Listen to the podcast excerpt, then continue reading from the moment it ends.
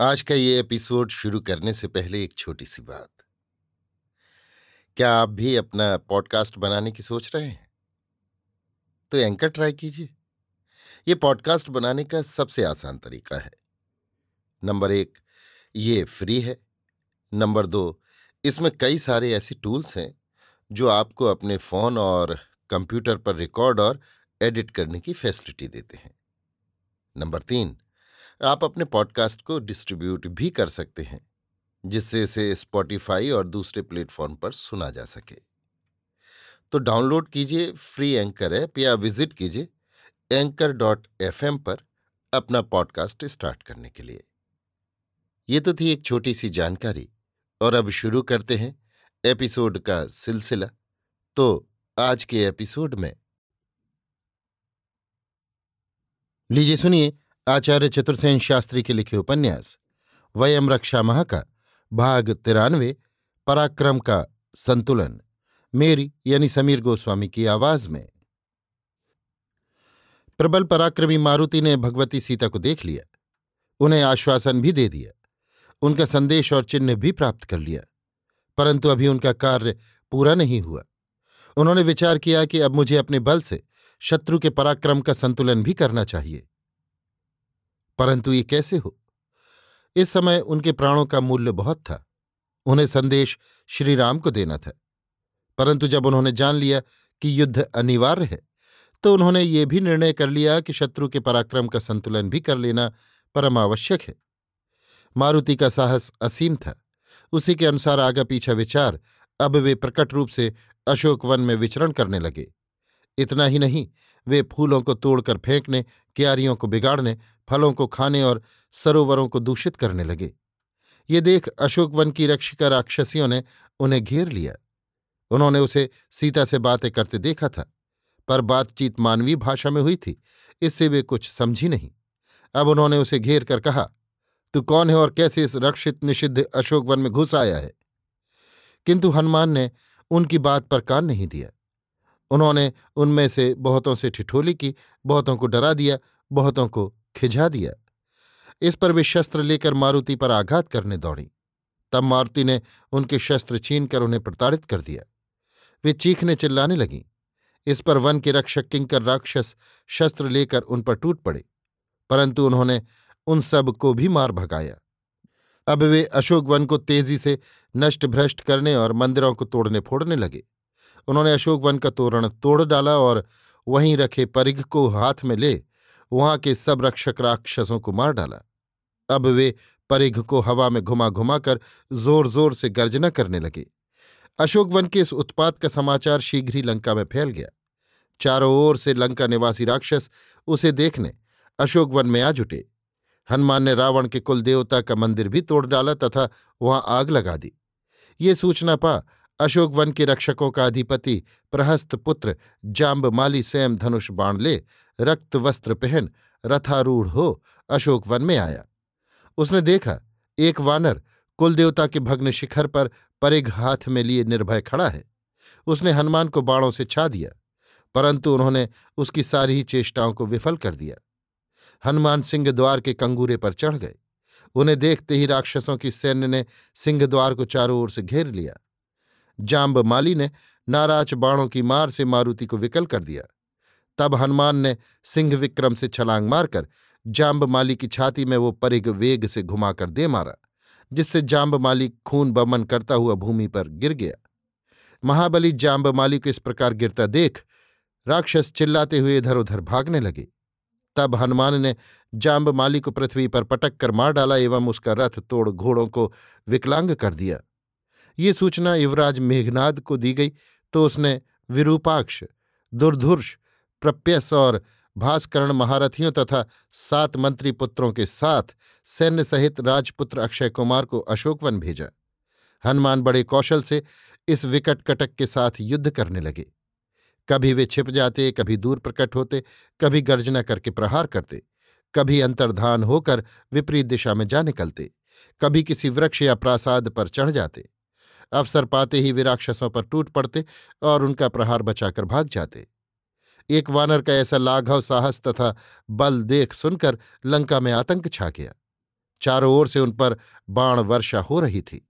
स्थान स्थान पर उनके अंग से रक्त निकल रहा था, परंतु वे दुर्मद राक्षसों से युद्ध करते ही जाते थे। अक्षय कुमार बड़ा धनुर्धर था लक्ष्य वेद का उसे बड़ा घमंड था। उसने तीन बाण हनुमान के मस्तक पर मारे। इस पर क्रुद्ध मारुति उछलकर अक्षय कुमार के रथ पर चढ़ गए। अनेक राक्षस भट्टों के संरक्षण में रहते हुए भी उन्होंने अक्षय कुमार को रथ से खींचकर भूमि पर लापटका मुहूर्त भर दोनों योद्धाओं में मल्ल युद्ध हुआ।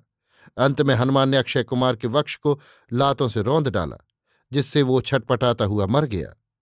अक्षय कुमार के निधन से राक्षस सैन्य में बड़ा रोष छा गया। सब राक्षस सेनापति, योद्धा, शस्त्रों की अंधाधुंध वर्षा करने लगे।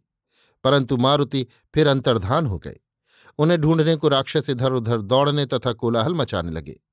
सारी ही लंका में वानर का आतंक छा गया। अक्षय कुमार के निधन से संतप्त और असंयत मेघनाद स्वयं रथ पर चढ़ अशोक वन में आया। मेघनाद के अभियान से सारी ही लंका में उद्वेग फैल गया। उसके रथ घोष तथा धनुष टंकार से बारंबार उत्तेजित राक्षस सैन्य जय घोष करने लगे। महाबली इंद्रजित ने आते ही हनुमान को बाणों से ढांप लिया। वे जिधर भी जाते, उधर ही बाणों में घिर जाते। इंद्रजित का ये हस्तलाघव और कौशल देख मारुति बड़े आश्चर्यचकित हुए। उन्होंने देखा, यही एक अजय योद्धा है, जिसका सामुख्य नहीं किया जा सकता। उन्होंने समय, काल और कूटनीति का आश्रय ले युद्ध त्याग दिया और हाथ उठाकर इंद्रजीत से कहा, हे वीर, मैं दूत हूँ और अवध हूँ, परंतु मैं अपना अभिप्राय केवल रक्षेंद्र की सेवा में ही निवेदन कर सकता हूँ। मैंने केवल आत्मरक्षार्थ युद्ध किया है, आक्रमण नहीं किया। इंद्रजित ने आज्ञा दी कि इस वानर को बांधकर रक्षेंद्र की सेवा में ले जाया जाए। राक्षस उन्हें रस्सियों से बांधकर पीड़ा देते हुए रक्षेंद्र की सेवा में ले गए। बहुत से राक्षस उन पर मुक्कों से प्रहार कर रहे थे, पर हनुमान बिना प्रतिकार किए चल रहे थे। मारुति रावण की सभा में पहुँचे। पुत्र के निधन से रावण क्रोधित और शोकपूरित था। वो स्वर्ण कुंडल पहने स्वर्ण सिंहासन पर आसीन था। उसका मुकुट हीरों, मोतियों और माणिकों की आभा से जगमगा रहा था। वो हल्के रेशमी वस्त्र धारण किए था और अंगों पर इत्र चंदन का लेप किए सुंदर प्रतीत हो रहा था। मंत्रियों और सेनापतियों से घिरा हुआ रावण सूर्य के समान तेज का विस्तार कर रहा था। वो स्फटिक मणि के रत्न जटित सिंहासन पर बैठा, मंदराचल के शिखर सा लग रहा था। उसके सिंहासन को घेर कर नवयुवतियाँ आकर्षक श्रृंगार किए खड़ी थी। दुर्धर प्रहस्त, महापार्श्व और निकुंभ, ये चार सचिव उनके निकट उपस्थित थे। मारुति ने रावण को देख उसके रूप, पराक्रम, वैभव और शक्ति की मन ही मन सराहना की।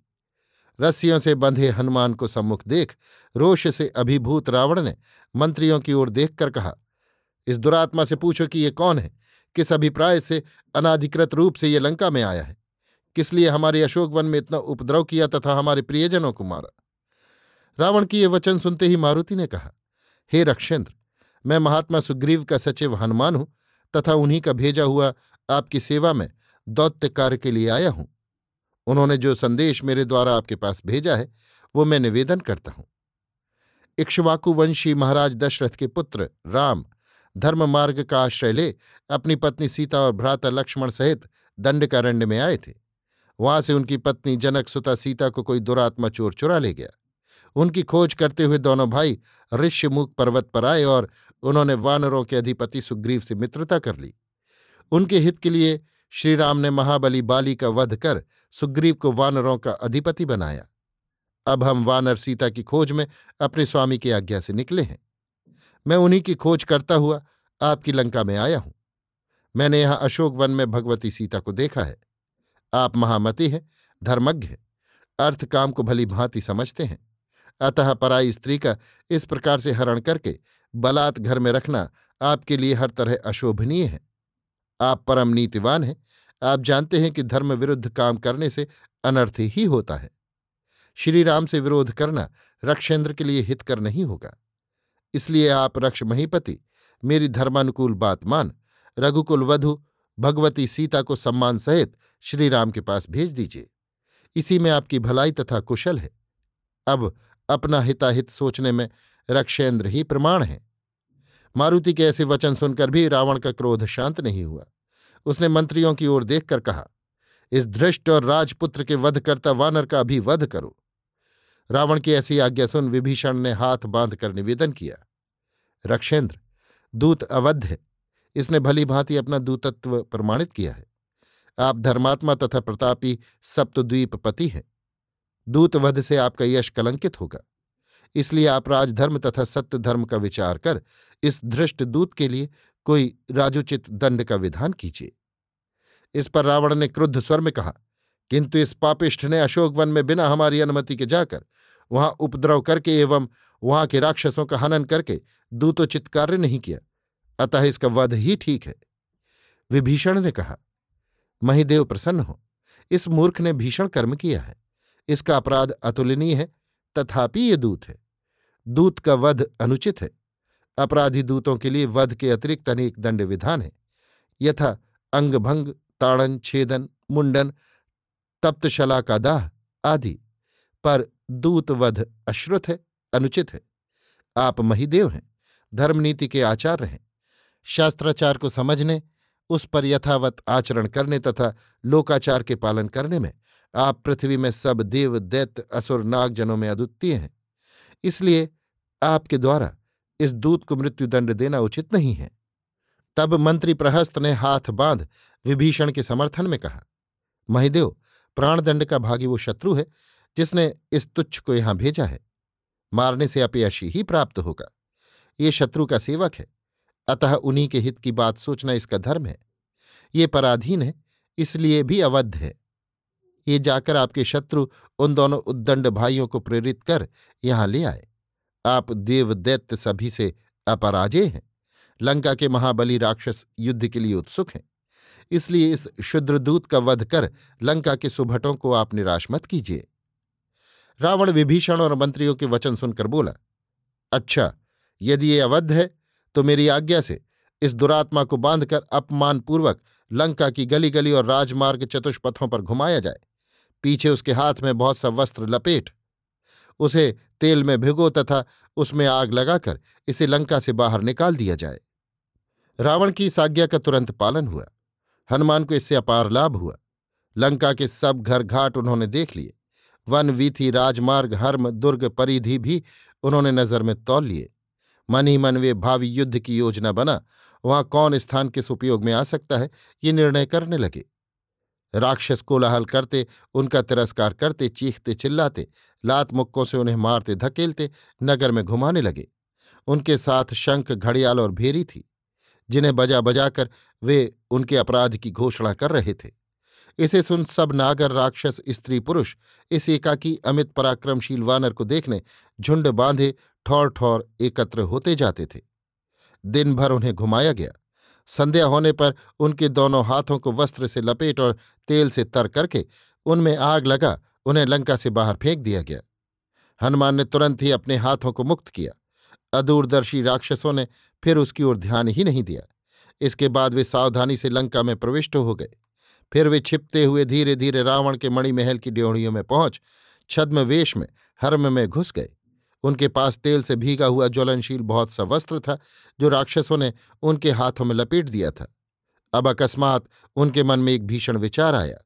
उसी को एक उपयुक्त स्थान में रख और उसके निकट बहुत सा काष्ठ एकत्र कर उन्होंने उसमें आग लगा दी और जब मणिमहल के निवासी प्रथम पहर की मदमूर्छित निद्रा में आनंद ले रहे थे, आग की लपटों ने अनायासी मणिमहल को घेर लिया। शीघ्र ही अनुकूल वायु पाकर आग की लपटें आकाश को छूने लगी। महालय में भगदड़ मच गई। कहीं कुछ भी व्यवस्था न रही। सर्वत्र आग ही आग थी। उसी भगदड़ और कोलाहल में हनुमान वहाँ से अंतर्धान होकर बाहर निकल आए। उन्होंने देखा, लंका के जनमणि महल की ओर दौड़ रहे हैं। तब वे एक दूसरे महल में घुस गए। ये महल मंत्री सारण का था। वहाँ भी उन्होंने उसी कौशल से आग लगा दी। धीरे धीरे एक के बाद दूसरा महल हर्म सौध अट्टालिका में आग फैलती चली गई। वायु का अनुकूल झोंका खाकर वो उमड़ चली। हनुमान के उद्योग का अंत न था। वे एक के बाद दूसरे घर अग्न्याधान करते हुए अंतर्धान हो जाते। प्रहस्त महापार्श्व वज्रदंष्ट्र शुक, सारण, इंद्रजित, कुंभकर्ण, हस्तिमुख, रश्मिकेतु सूर्प शत्रु आदि सेनापतियों और मंत्रियों के महल धाएँ धाएँ कर जलने लगे। अब तो प्रचंड वायु का आघात खा, आग की लपटें, काल मेघ की भांति लंका को ग्रसने लगीं। हर्म महल अट्टालिकाएँ जल जल कर टूटने और ढहने लगीं। राक्षस, स्त्री, पुरुष, बाल, वृद्ध, प्रौढ़, सभी प्राणों का भार ले इधर उधर प्राण बचाने को दौड़ने लगे। उसी भीड़ में मिले जुले हनुमान भी अपना काम करते जा रहे थे। महीदेव सप्तद्वीपाधिप रावण का मणिमहल इस समय अग्नि समुद्र बन रहा था।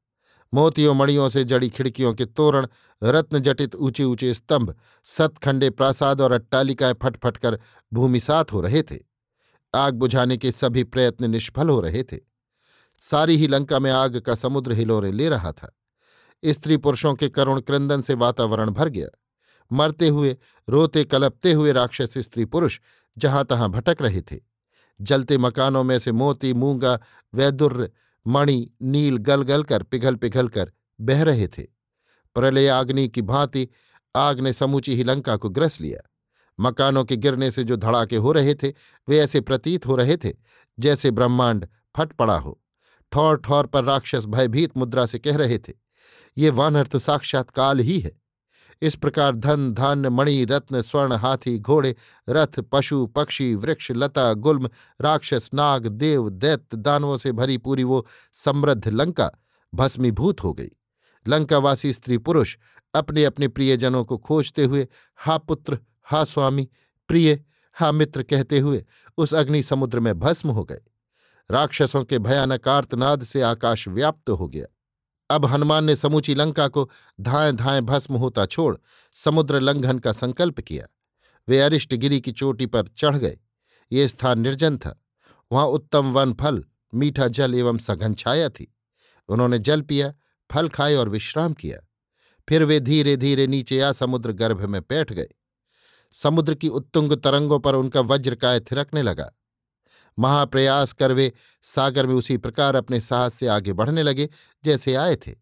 उद्दाम आत्मनिष्ठा, असीम साहस, अदम्य शक्ति और असाधारण दृढ़ संकल्प से अंततः उन्होंने उस दुस्तर सागर की तरुभूमि पर चरण रखा।